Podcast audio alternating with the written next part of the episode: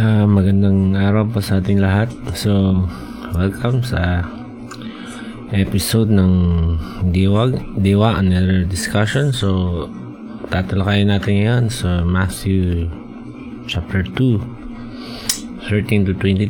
Ito yung pagtakas nila Jose sa patupuntang Egypt. No? So, basahin niyo muna yung passage and then saka natin saka nyo balikan. Ito no? So bago ito mag review muna tayo para lagi tayong magre-review no? So um, yung tinalakay natin noon is yung wise men na naging foolish yung mga wise na tao na naging hangal ang dahil nagsimula sila kay na na magpursue kay God Uh, so, gamit nila is yung wisdom din na binigay ni God. Uh, pero, um, along the way, nag-switch sila dun sa wisdom ni God, pinagpalit nila sa karunungan ng tao.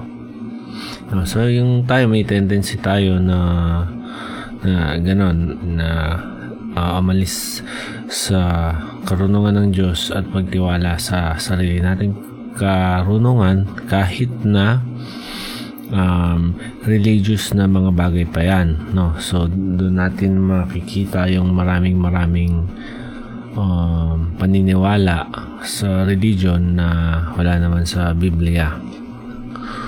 Okay, so sa sabi dito sa um, 2 Corinthians 11:3 I am afraid that the serpent deceived Eve by his craftiness your minds will be led astray from the simplicity and the purity of devotion to Christ.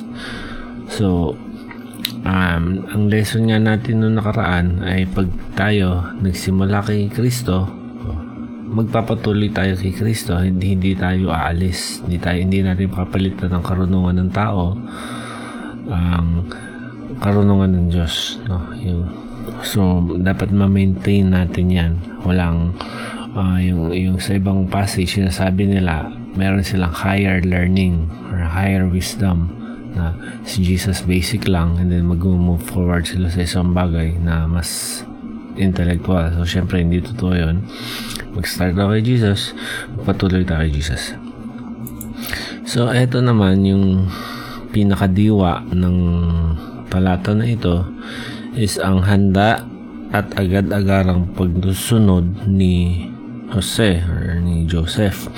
Uh, so, si Joseph was instructed sa kanyang dream okay, na pag binasa niya yun, sabi sa verse 13, nang makaalis ang mga taong galing sa silangan, na nagpakita kay Jose ang, sa panaginip ng isang anghel ng Panginoon sinabi ng anghel sa kanya, bumangon ka at dalhin ang bata at ang kanyang ina sa Ehipto.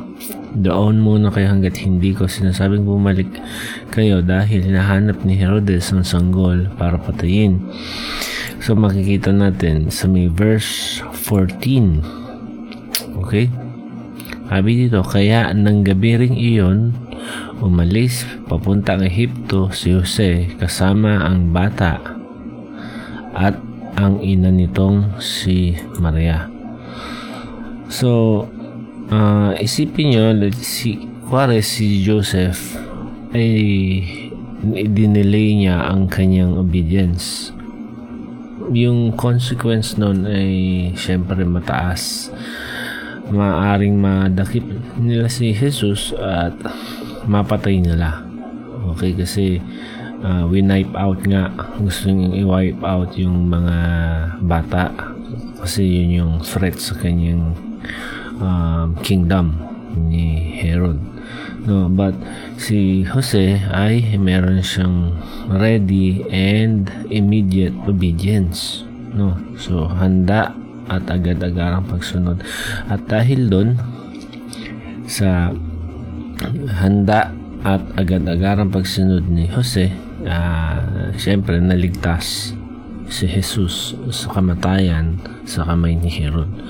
No, so um, ang diwa nito is yung ginawang ehemplo ni Jose na agad-agaran uh, handa at aga-agarang pagsunod kay Jesus. Dapat gayahin natin.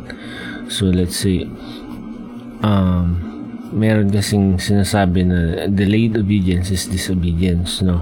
Um, so ang isang siguro ang pinaka greatest na command sa atin is yung, yung uh, I mean the eh, when it comes to mission is yung Great Commission which is na magbahagi ng salita ng Diyos ng kanyang magandang balita.